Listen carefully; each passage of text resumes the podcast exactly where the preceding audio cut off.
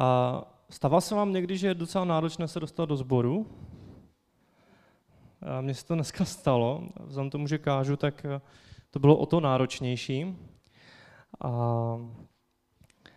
nejdřív eh, se mi rozpadlo auto, které jsem měl v pátek dostat od opraváře.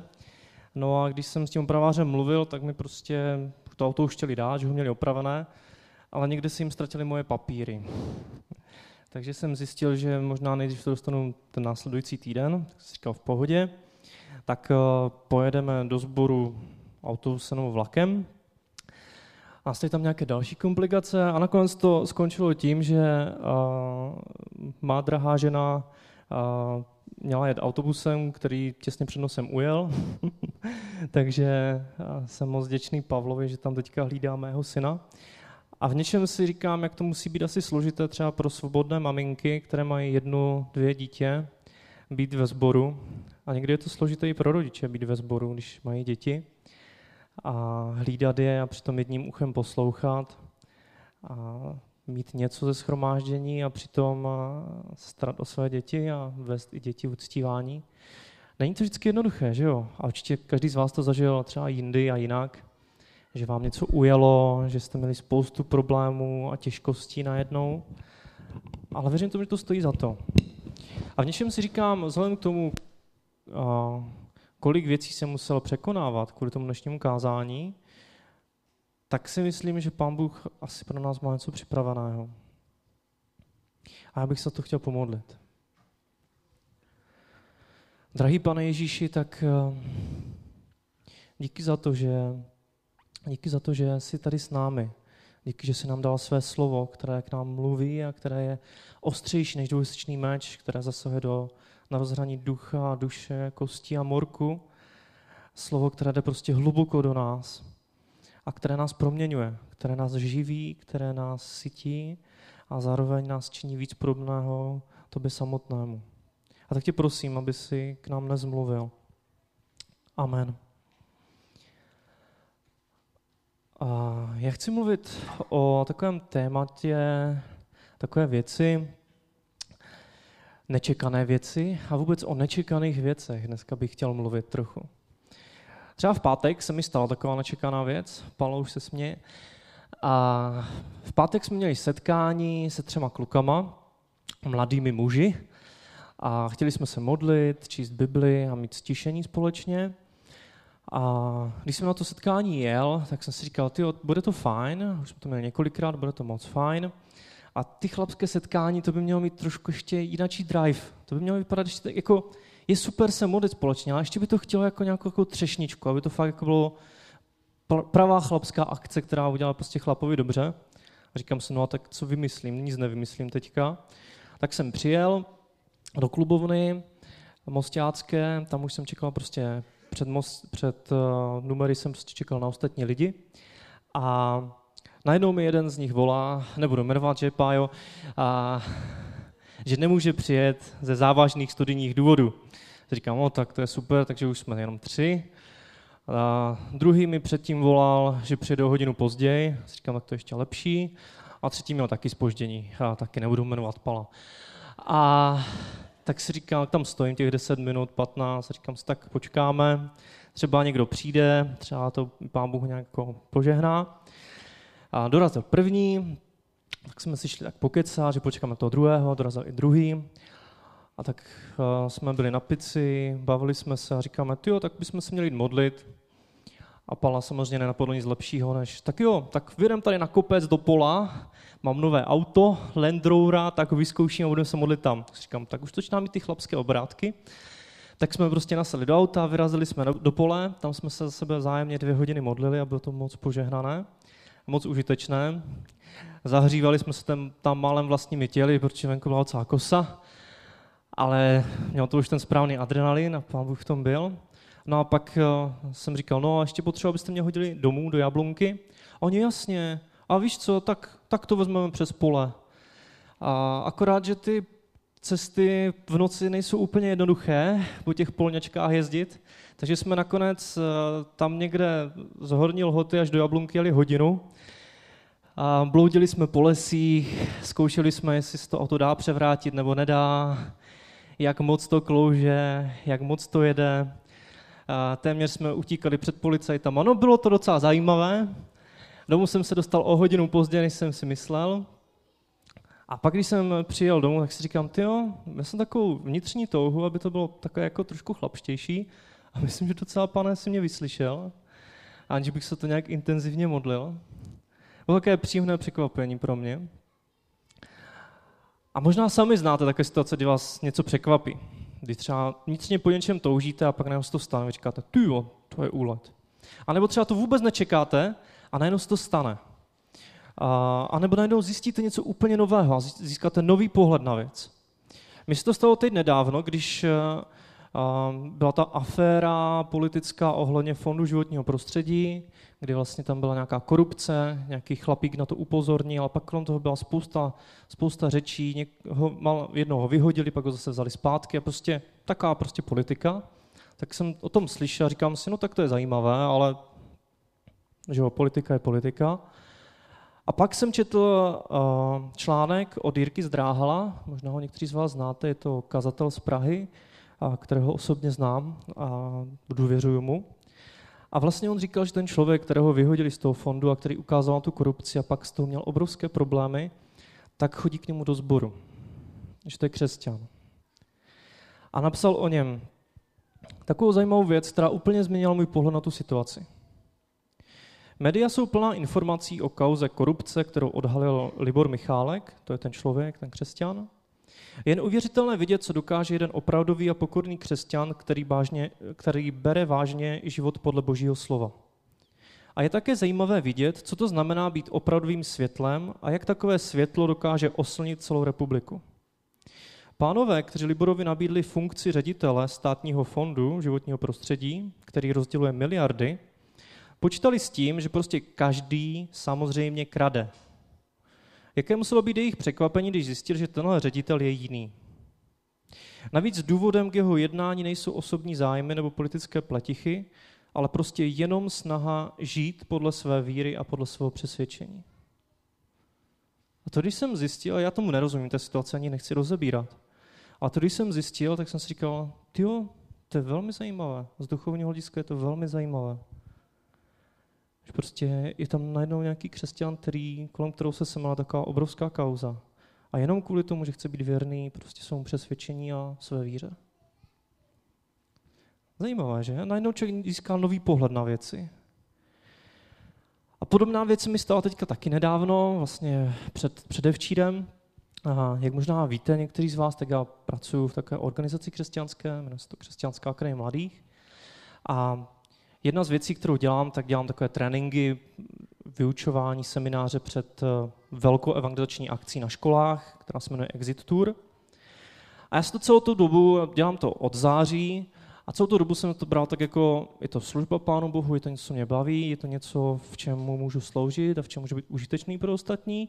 A to bylo všechno. Jo? A teď jsem uh, si rovnal nějaké údaje, informace a zjistil jsem, že jenom během tohoto podzimu, skrze ten exit tour, a se nám podařilo 360 mladých křesťanů z České republiky a Slovenska naučit říkat evangelium, protože spousta lidí neumí srozumitelně vysvětlit radostnou zprávu o Kristu. A, a během toho samotného túru se oslavilo 23 škol, jenom během tohoto podzimu.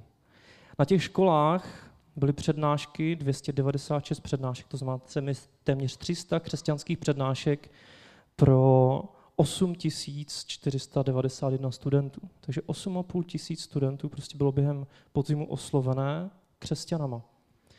A jedna třeba z těch přednášek, která tam bývá, tak ji má Tomáš Grauman, to je jedno z těch dětí, které zachránil Nikolas Vinton, když odvezl židovské děti, židovské děti prostě do Anglie.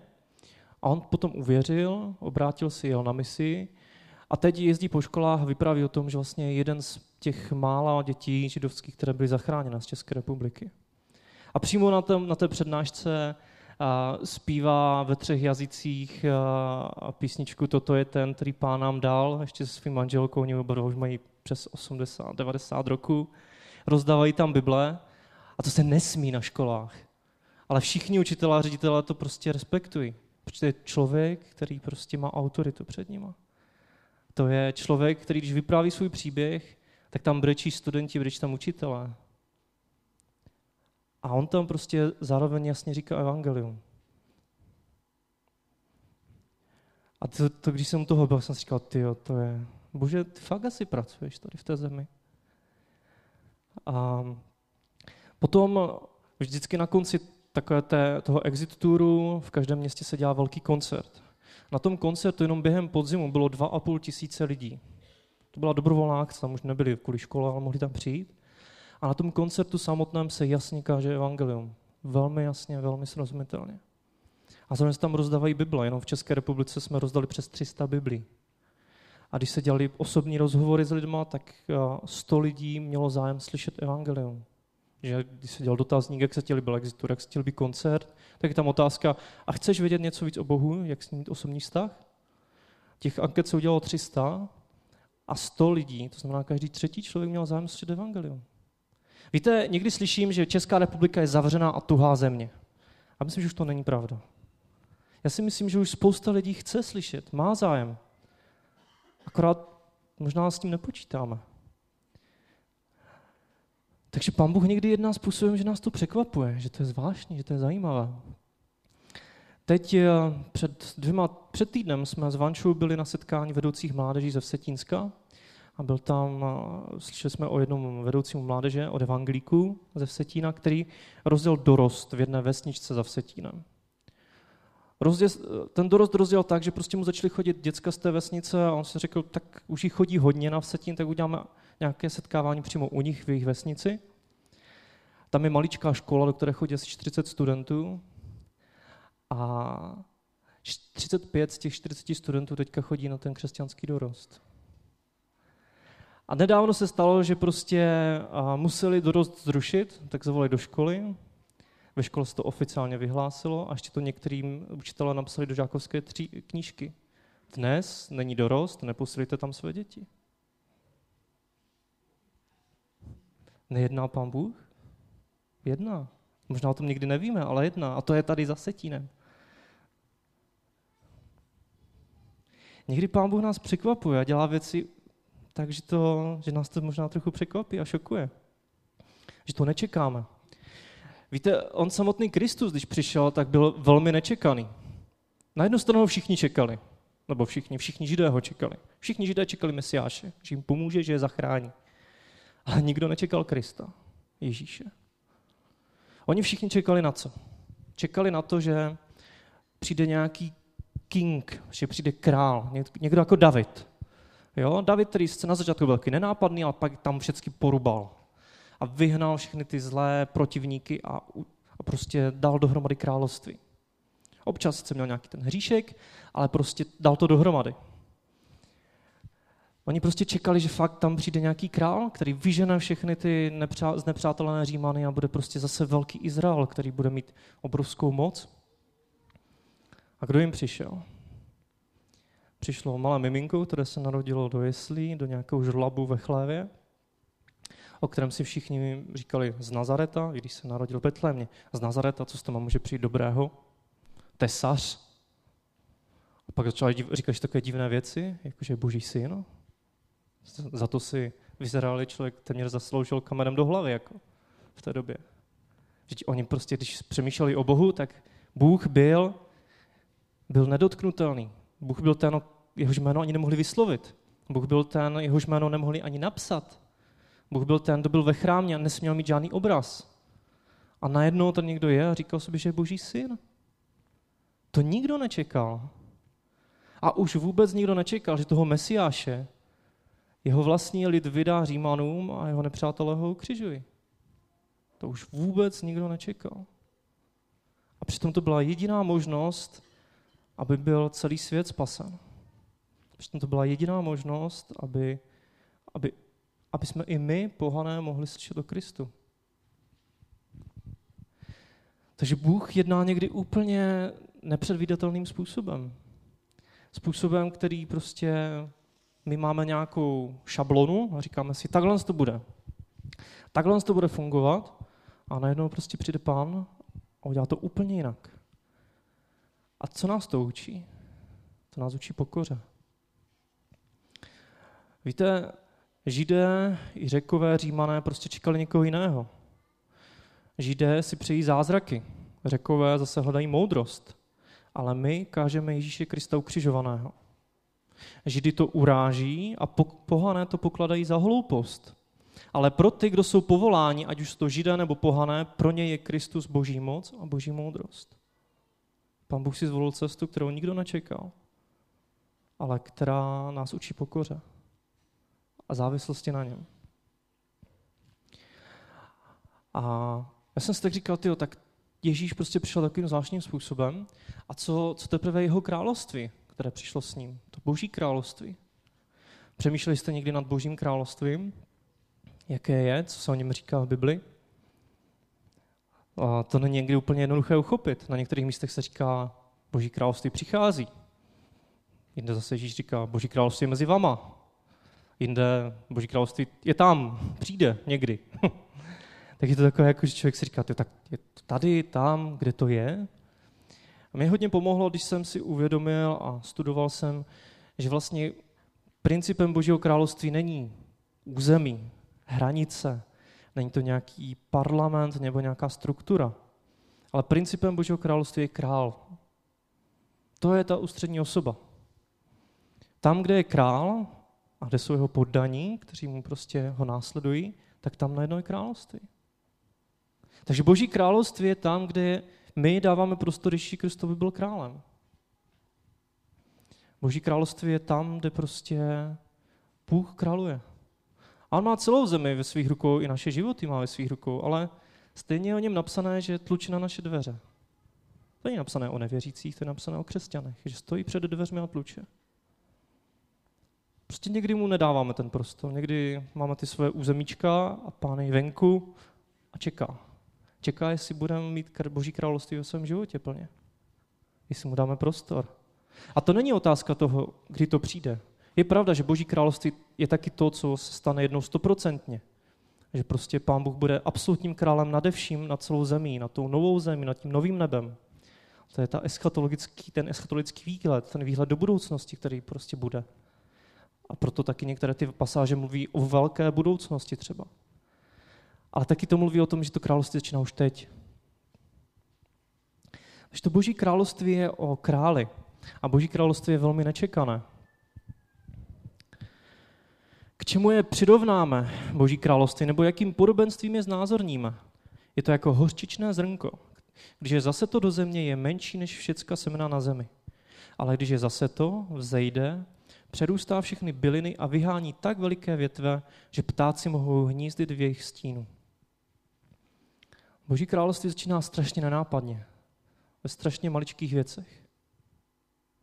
Ale pak může vyrůst do velkých. A proč o tom teď vlastně furt mluvím, o Božím království? Já to mluvím z jednoho jednoduchého důvodu. Náš sbor věří v probuzení. Jo, věřím v probuzení? Můžete zakývat, nemusíte volat haleluja, a stačí, když takhle zakýváte nebo takhle nedostanete kamenu do hlavy, můžete vyjádřit svůj názor. Věří náš v probuzení? Jo? Tak někteří tak říkají, že snad jo? Ano, věří.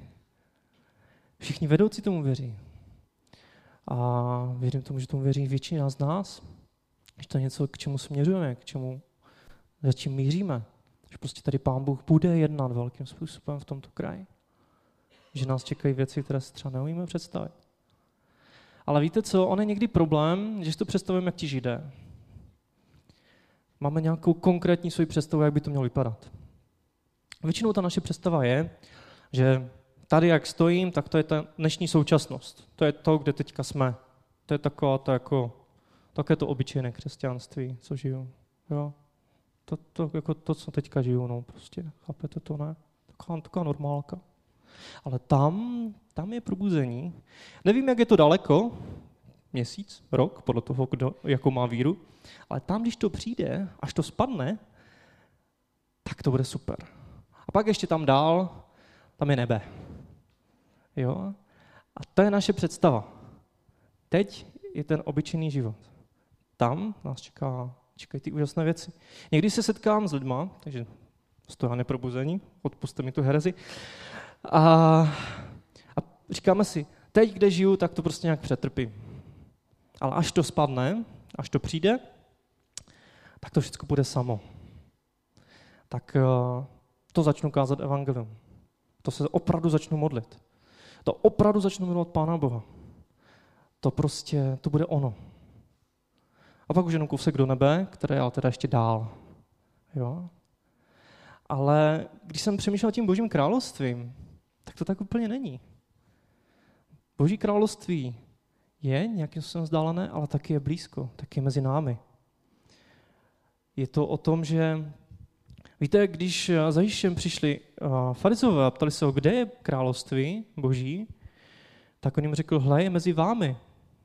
Lukáš 17, 20, 21. Když se farizové otázali, kdy přijde boží království, měli úplně stejný způsob přemýšlení. Kdy to spadne? Kdy bude to boží království v Izraeli a Izrael bude známý všude a my budeme prostě svobodný národ, který to všem ostatním ukáže. Tak kdy to přijde? Tak jim odpověděl. Království boží nepřichází tak, abyste to mohli pozorovat. Ani se nedá říct, hle, je tu nebo je tam. Vždyť království boží je mezi vámi.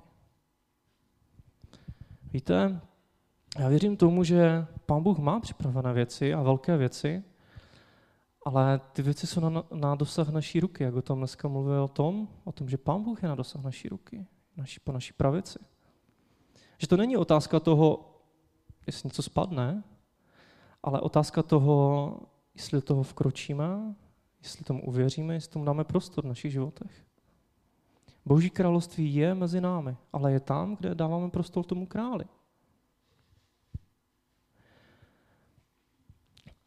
Jak se Tomáš ptal na začátku, jestli mám nějaké pomůcky, tak něco mám. A akorát teda a ve všech těch protivenstvích dnešního kázání se mi to tak jako divně vytisknulo, ale snad to bude trochu vidět. A budu potřebovat tři lidi. Pavlíku, pojď sem. Chviličku postojte, Peťo, pojď sem. Prosím, prosím. Kdo z vás tři? Jeníku, pojď. Tak, vyberte si, kdo z vás bude současnost, kdo z vás bude probuzení, kdo z vás bude nebe. Budeme hlasovat?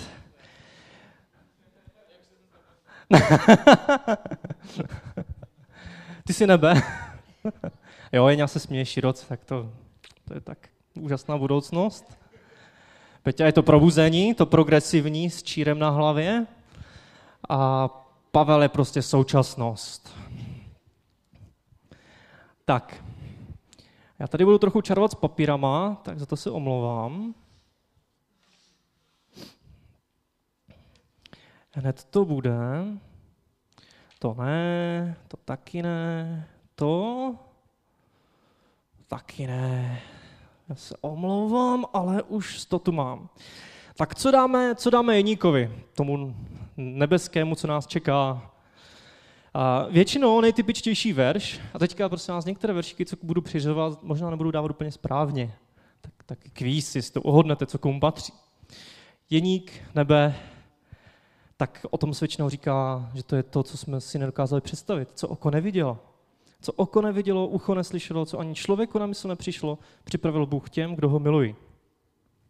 To je takový verš, co prostě se k tomu neby dává, že jo? Většinou. Tak, a co tady mám dál za veršíky, které bychom mohli přiřadit? Tady, probuzení. Když, když Janovi učeníci přišli za Ježíšem a ptali se ho, jestli on je ten pravý, jestli v něm je to boží království, jestli on je ten pravý budoucí král, mesiáš, tak jim řekl, jděte a zvěstujte Janovi, co jste viděli a slyšeli. Slepí vidí, chromí chodí, malomocní jsou očisťováni, hluší slyší, mrtví stávají, chudým se zvěstuje evangelium a blaze tomu, kdo se nade mnou neuráží tak to si většinou říkáme, tak to bude, to je probuzení. To je to, co nás čeká. Co tam máme dál? A to ne, to necháme na konec. Nemůžu vám dát ty nejlepší na začátek? A někdy si lidé říkají, že prostě až přijde to probuzení, tak začnou opravdu milovat Pána Boha naplno, na plné pecky. Takže to je to naplnění toho velkého, velkého přikázání, že jo? Miluji hospodina Boha svého z celého svého srdce, z celé své mysli a z celé své síly. Marek 12, 29 až 31 nebo kdekoliv jinde. Necháme to na to probuzení. A co tady máme dál? Jděte ke všem národům a získavejte mi učedníky. Tak to budu dělat, až bude probuzení, ne? Začíná se nám to kumulovat. Co tam máme dál? Vy nejste živí ze své síly, ale z moci ducha. Jestliže ve vás duch boží přebývá, tak to taky v plnosti teprve přijde. Pomož mu, pomož mu, ale musíš to držet před ním, ať, ať nečekám až do nebe na to. A velmi typický verš o probuzení je, že zemi naplní poznání hospodina jako vody pokrývají moře. Peťo? Tak co tam ještě máme? Kdo věří ve mne, i on bude činit skutky, které já činím a ještě větší, nebo já do goci. Probuzení, to určitě. Určitě.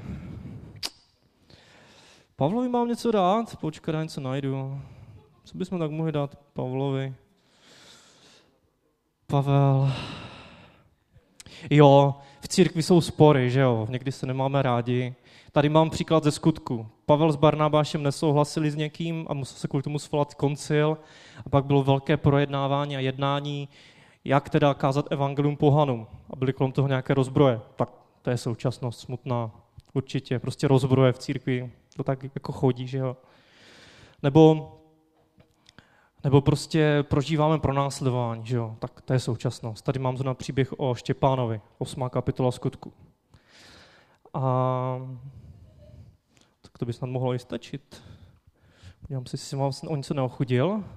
Neochudil. Tak jo, co si o tom myslíte, je to tak? Co? Co, co vy vzadu? Myslíte, že jo, nebo ne? Ne. Jak myslíte, že tomu bude?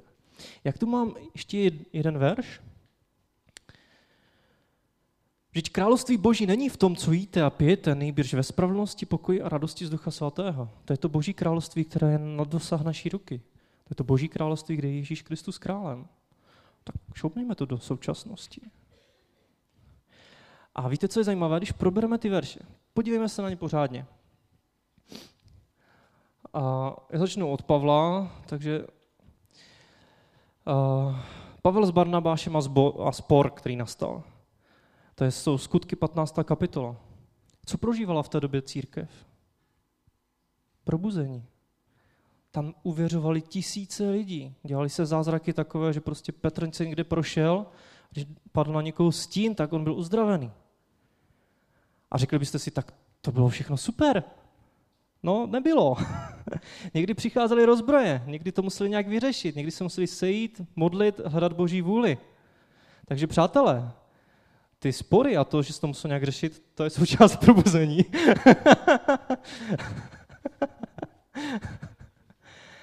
a pro následování, to pro následování přišlo kvůli tomu, že kázali Krista a že tisíce lidí uvěřili. To bylo během probuzení.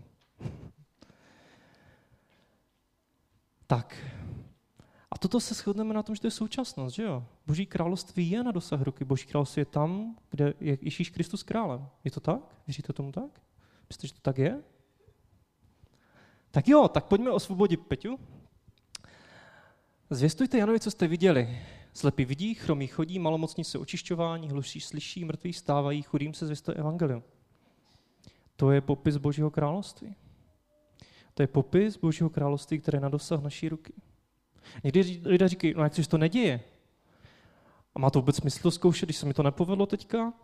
Pro mě bylo velmi silným svědectvím, když jsem se bavil s jedním člověkem, kterého si moc vážím, který podle mě má dar evangelizace a uzdravování. A on říkal, víš, věřím tomu, že mám dar uzdravovat. A věřím tomu, že pán Bůh chce uzdravovat. A modlil jsem se za spoustu lidí a jenom někteří byli uzdraveni. A dokonce moje maminka měla rakovinu, já jsem se za ní modlil a ona přesto umřela. A pak řekl, on sám to řekl, a myslíš, že to má být pro mě důvod, abych už se přestal modlit? Ne, prostě já jsem v tom vytrval, jedu dál. Možná se to ne vždycky daří, ale já očekávám, že Pán Bůh prostě to začne dávat. Jsem v tom vytrvalý a věrný. já čekám, já vyhlížím.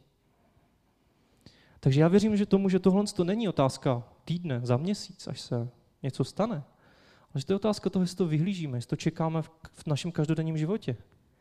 Je to otázka toho, jestli, když prostě jde kolem vás někdo nemocný a víte o tom, že má ten problém, tak si mu řeknete, ty jo, já jsem křesťan, nechci, že bych se o tebe pomodlil? A to není jednoduché. Pro mě samotné je to obrovská výzva. Ale věřím tomu, že když to začneme dělat, tak Pán Bůh začne přiznávat. A začne dělat ty věci, které má zaslíbil. Protože jeho duch je v nás a jeho boží království je mezi námi. Pokud mu dáme prostor, budeme mu poslušní. Miluj hospodina celým svým srdcem, celou svou duší, ze vší své síly. Přátelé, to bylo přikázání, které nebylo dané s podmínkou. To nebylo dané s podmínkou, jestli se na to budeš cítit, jestli budeš takový nebo makový. To je přikázání, ve kterém je shrnutý celý zákon a proroci. A ještě je tam ten druhé přikázání, taky hodně silné. Miluj blížního svého jako sebe samého.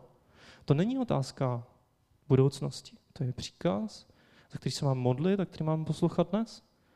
A víte, co je úžasné? Jeho duch je v nás a vyvil do nás lásku, kterou můžeme dávat dál. Známe evangelium, známe Krista a známe jeho úžasnou radostnou oběť. Takže máme zdroje, máme příležitosti, máme příkaz. Je to současnost. A vy však nejste živí ze své síly a z moci ducha, jestliže vás boží duch přebývá. To je záležitost každého člověka osobně. To není záležitost toho, jestli celý sbor prožívá probuzení. Možná byste to měli otočit obráceně. Když já začnu prožívat osobní probuzení v svém životě, budu plný ducha a začnou se dít ty věci, tak možná, že to přeskočí dál. Já jsem měl kdysi, kdysi vidění uh, ohledně probuzení. Bylo to vidění takového obrovského pole zápalek. Zápalek, které prostě stály hlavičkama u sebe, takže byly jenom hlavička vedle hlavičky zápalkové. A teďka tam někdo hodil sirku a najednou to celé pole splálo. Tak postupně, prostě takový obrovský výbuch postupný. A já si myslím, že tou, za, tou sirkou, která to zapálí, může být kdokoliv z nás. Ideálně by bylo, kdyby jsme to byli všichni najednou, ale každý osobně. Je to otázka každého jednoho z nás. Není to otázka zboru, je to otázka starších. Je to otázka každého jednoho. Tu zodpovědnost zase každý. A zodpovědnost za to, jestli budeme naplňování duchem, to z vás nikdo nesejme. Jděte ke všem národům a získali mi učedníky. A někdy mi lidé říkají, no jo, ale pak přece čekali, modlili se a pak to teprve na ně spadlo a pak teprve šli. Víte, my jsme letniční. Takže věříme tomu, že letnice zažil každý z nás určitým způsobem. Víte kdy? Když jsme byli pokřtěni duchem. Tak jsme přijali ducha svatého z jeho dary. Se vší, se vší tou možností a potenciálem. Ale taky s tím pověřením. Jít a kázat evangelium. Víte, já někdy se opravdu setkám s lidmi, kteří mi říkají, ty víš, kázání evangelia, to jako, já to nechám na, na toho Peťu, na to probuzení. A a že se na to ještě necítím, že to úplně neprožívám. A mě k tomu napadlo takový obraz. A spousta z vás má děti, nebo třeba už máte i odrostlé děti, nebo si to minimálně dokážete představit, že máte děti. Kdyby vaše dítě někdy, nedej bože, se stalo, že prostě proběhne sklem, pořeže si prostě ruce a začne tepeně krvácet. Tepené krvácení, že to prostě stříká dva metry vysoko. Co rodič v té chvíli udělá? Co byste udělali v té chvíli? Byste přiběhli, zatlačili mu to, začali schánět obvazy, telefonovat záchranku a do toho byste řvali k Bohu, aby prostě ho zachránil. Je to to, co byste dělali? Víte co? Spousta našich blízkých přátel, blízkých z našich rodin takhle umírá. A já přesto někdy slyším lidi, jak říkají, víš, ale já ještě to neprožívám. Já ještě neprožívám, že bych mu měl pomoct. Já to ještě necítím. A až, až přiletí anděla, hukne mi do trubou do, uchy, ta, do ucha, tak to udělám. Ale kdyby to bylo vaše dítě, tak byste se roztrhli, abyste mohli něco udělat. tak byste se roztrhli a uřvali byste se v modlitbách, aby pán Bůh něco udělal. Neměli bychom mít takový přístup k lidem, kteří Pána Boha neznají? Bůh sám ten přístup má. Takže já věřím tomu, že kázání Evangelia sem patří. A věřím tomu, že to je propojené, že probuzení a prostě šíření Evangelia je propojené. Když budeme kázat, tak Pán Bůh bude jednat. A zase nás taky bude pozbuzovat tomu, aby jsme šli a kázali. To nejsou dvě rozdělené věci. Co tam ještě máme? Kdo věří ve mne, i on bude činit skutky, které já činím a ještě větší. Boží království na dosah ruky. Pavle, teď budeš mít problémy. a Zemi naplní poznání hospodina, jako vody přikrývají moře. Víte, ve skutečnosti ta pasáž mluví o nebi a o nové zemi. To je ta hlavní myšlenka, kam to směřuje. Ale věřím tomu, že to je zaslíbení pro tento region. Jestli mi rozumíte. A když budete studovat kontext, tak zjistíte, že to je zaměřené na, ten, na tu novou zemi. Ale věřím tomu, že Pán Bůh někdy může některé věci vzít, vytrhnout je a říct, tohle je konkrétně pro vás, pro teď. A já věřím tomu, že to je zaslíbení pro, pro Valašsko. A Jeníkovi, takže možná tady ten verš bych dal tak mezi Jeníka a Peťu. V plnosti na celé zemi to naplní až opravdu v nebi. Ale věřím tomu, že v regionu to můžeme vidět, protože to Bůh slíbil. A víte, co je s tím, co oko nevidělo, ucho neslyšelo, co, ani, co člověku ani na mysl nepřišlo, připravil Bůh těm, kdo ho milují? To není o nebi. Když přečtete, co je napsané předtím a potom, tak to je o Kristu. To je o tom, že lidi se ani nedokázali představit, co je čeká, kdo přijde. Židé to nechápali, řekové, římané to nechápali. Jak úžasný král přijde. A jak úžasné věci má ještě dál připravené. To je o současnosti. A dokonce je to o minulosti. Ale taky o budoucnosti, že jo? Ale dáme to do současnosti, protože to je o tom, co máme na dosah ruky. Takže, takže tak, samozřejmě, problémy jsou teď i budou. A, a probuzení, co tím chci ukázat? Nechci tím ukázat, že probuzení znamená jenom těžkosti a utrpení a desi co si. Chci tím ukázat toto. Chlapci, jestli to zvládnete a můžete se obejmout jednou rukou, vy dva. je to náročné, já vím. Ale oni to, no super. Já věřím tomu, že bychom neměli přemýšlet nad probuzením jako nad něčím, co někde někdy přijde. My bychom ho měli vyhlížet. A k tomu mám jeden verš. To už vám dávat nebudu, já vás nebudu trápit. A ještě předtím řeknu, ale Jeník není taky tak daleko. On by klidně mohl stát někde tu, protože my nevíme, kdy přijde konec. Ne, on přijde jako zloděj v noci. To může přijít za 10 sekund. Jak víte, že nepřijde? Může to přijít za 100 let. Ale může to přijít dnes v noci. A nikdo z nás neví, kdy z tady té země odejde, jak dlouho to budem nebo nebudem. Takže vyhlížejme i jedníka nebe jako něco, co je velmi blízkého, velice blízkého. A to všechno bych uzavřel tady tím veršem z Matouše, 13. kapitoly 44-46. Království, království nebeské je jako poklad ukrytý v poli, který někdo najde a skryje. Z radosti nad tím jde, prodá všechno, co má a koupí to pole. A nebo je království nebeské, jako když obchodník, který kupuje krásné perly, objeví jednu drahocenou perlu, jde, prodá všecko, co má a koupí ji. Víte, Boží království je na dosah, ale není automatické. Boží království nás něco stojí.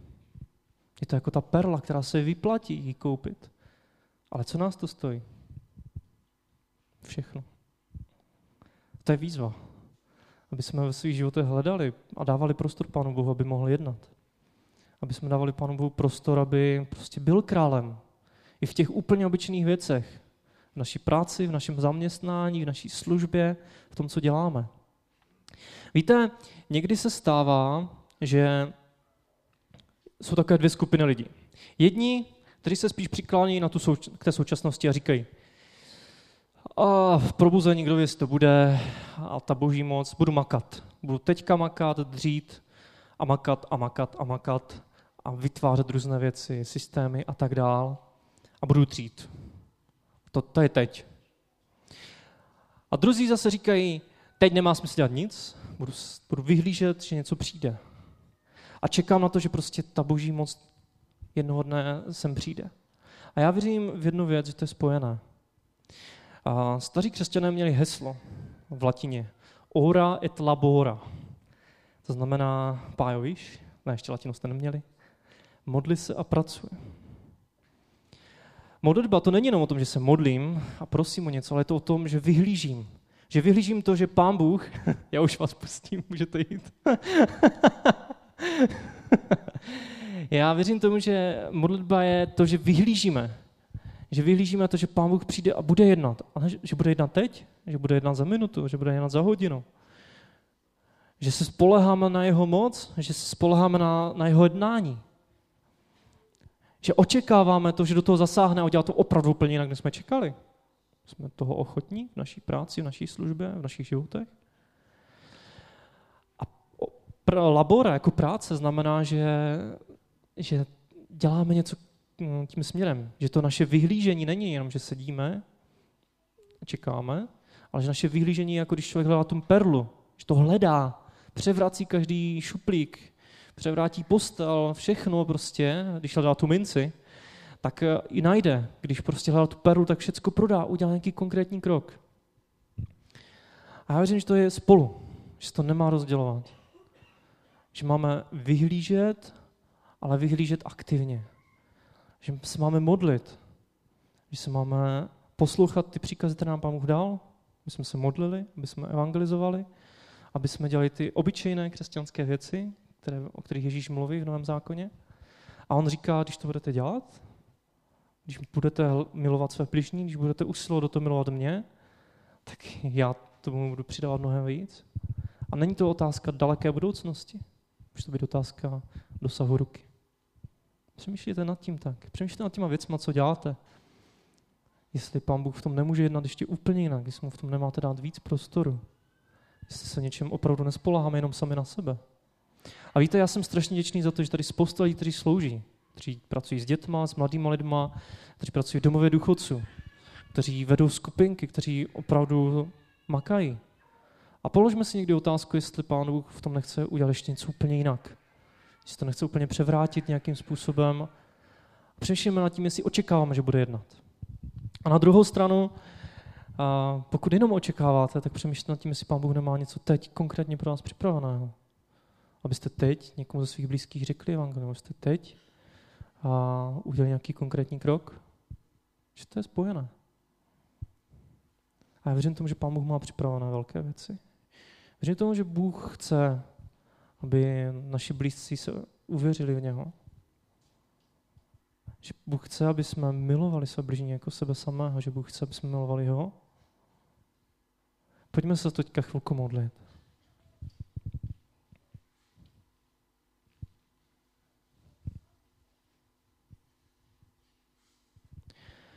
Pane Ježíši, díky za to, že ty jsi zde, že nejsi v nějakém chrámu, že nejsi někde ve svatostánku skrytý za, za hromadou dveří a různých závěsů, ale že jsi zde mezi námi, že jsi zde v našich srdcích. Že jsi tady a slyšíš nás. A že jsi zde se svým královstvím, se stejným královstvím, které prostě zažívali první křesťané. Se stejným královstvím, které tě následovalo, které bylo kolem tebe, když jsi tady chodil svýma fyzickýma nohama, uzdravoval si nemocné, vymítal si démony, dělal si zázraky. Kdy tě následovali tisíce lidí a přemýšleli o tom, co děláš a co říkáš. Díky za to, že tady jsi, že tvoje moc, tvoje milost, tvůj duch je tady. Tak tě prosím o to, aby, abys nám odpustil, kdykoliv s tím nepočítáme. Abys nám odpustil, kdykoliv prostě si žijeme svůj vlastní život. Kdy tě nenásledujeme a kdy nehledáme tvé království, ale budujeme svoje vlastní. Odpust nám, kdykoliv prostě si žijeme sami podle sebe a neposloucháme to, co nám ty sám říkáš. Dej, dej nám, ať, ať máme to očekávání. Ať máme očekávání, že že tato modlitba bude vyslyšena ještě víc, než jsme čekali. Ať máme očekávání, že když se teď budu modlit za toho nemocného, tak opravdu ho zvedneš z toho vozíku, dáš mu zdraví. Ať očekáváme, že, že ty budeš jednat způsobem, který, který přesahuje naše přemýšlení. Že uvidíme opravdu nejenom jednu školu někde za Setínem, ale, ale desítky, stovky škol, kde to bude stejné, kde budou stovky věřících mladých lidí, kteří tě budou milovat a následovat. Že uvidíme, jak naše zaměstnání, naši kolegové tě poznávají a přijímají tě jako svého pána a spasitele. Že uvidíme prostě tu, tento region, jak se proměňuje pod tvojí moci a pod tvojí milosti. A prosím, aby se nás tomu použil. Prosím, aby nám dal milost a sílu být prostě vytrvalý a být tu pokoru tě poslouchat. Aby jsme nebyli neposlušní posluchači, kteří prostě to hodí za sebe. Ale aby jsme byli ti, kdo prostě poslouchají a pak, pak prostě tě hledají. Hledají tvé království. Pane, přijď tvoje království a buď tvoje vůle na nebi i na zemi. Amen.